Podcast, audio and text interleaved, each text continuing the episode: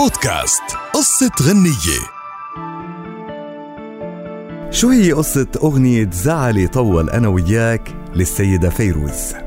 رح نخبركم قصة هالأغنية ونقلا عن لسان ابنها زياد الرحباني اللي بيقول بيوم من الأيام كنت حابب أشتري سيارة كحلية مستعملة ثمنها 8000 ليرة لبنانية ولكني كنت مفلس وصودف إنه كان في مسلسل تلفزيوني كان قيد الإنتاج للأردن اسمه ساعة وغنية.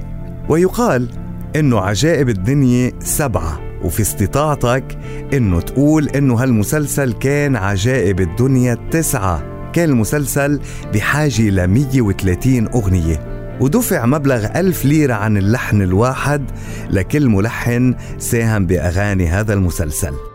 سألني عمي كم أغنية فيك تلحن؟ فقلت له أنا بدي لحن 8 أغاني بس رجع وسألني ليش 8 ألحان بس؟ ليش مش عشرة مثلا؟ فقلت له لأنه بدي أشتريها فقال مستغرب إنه شو شو اللي بدك تشتريه؟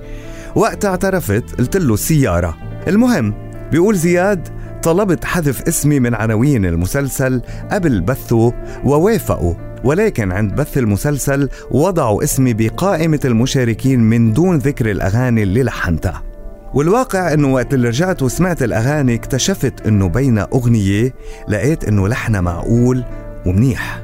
كان اسمها ورق الأصفر شهر أيلول.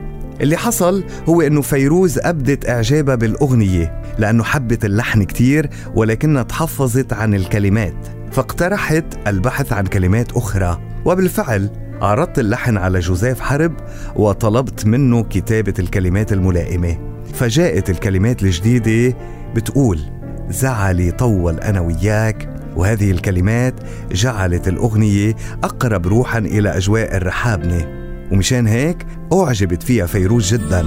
زعلي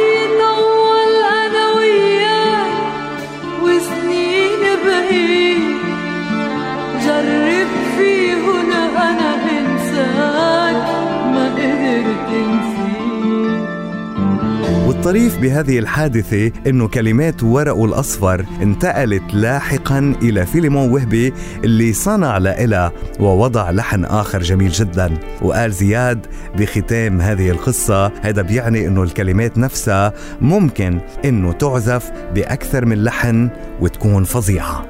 هيدي كانت قصة زعلي طول أنا وياك للسيدة فيروز. بودكاست قصة غنية.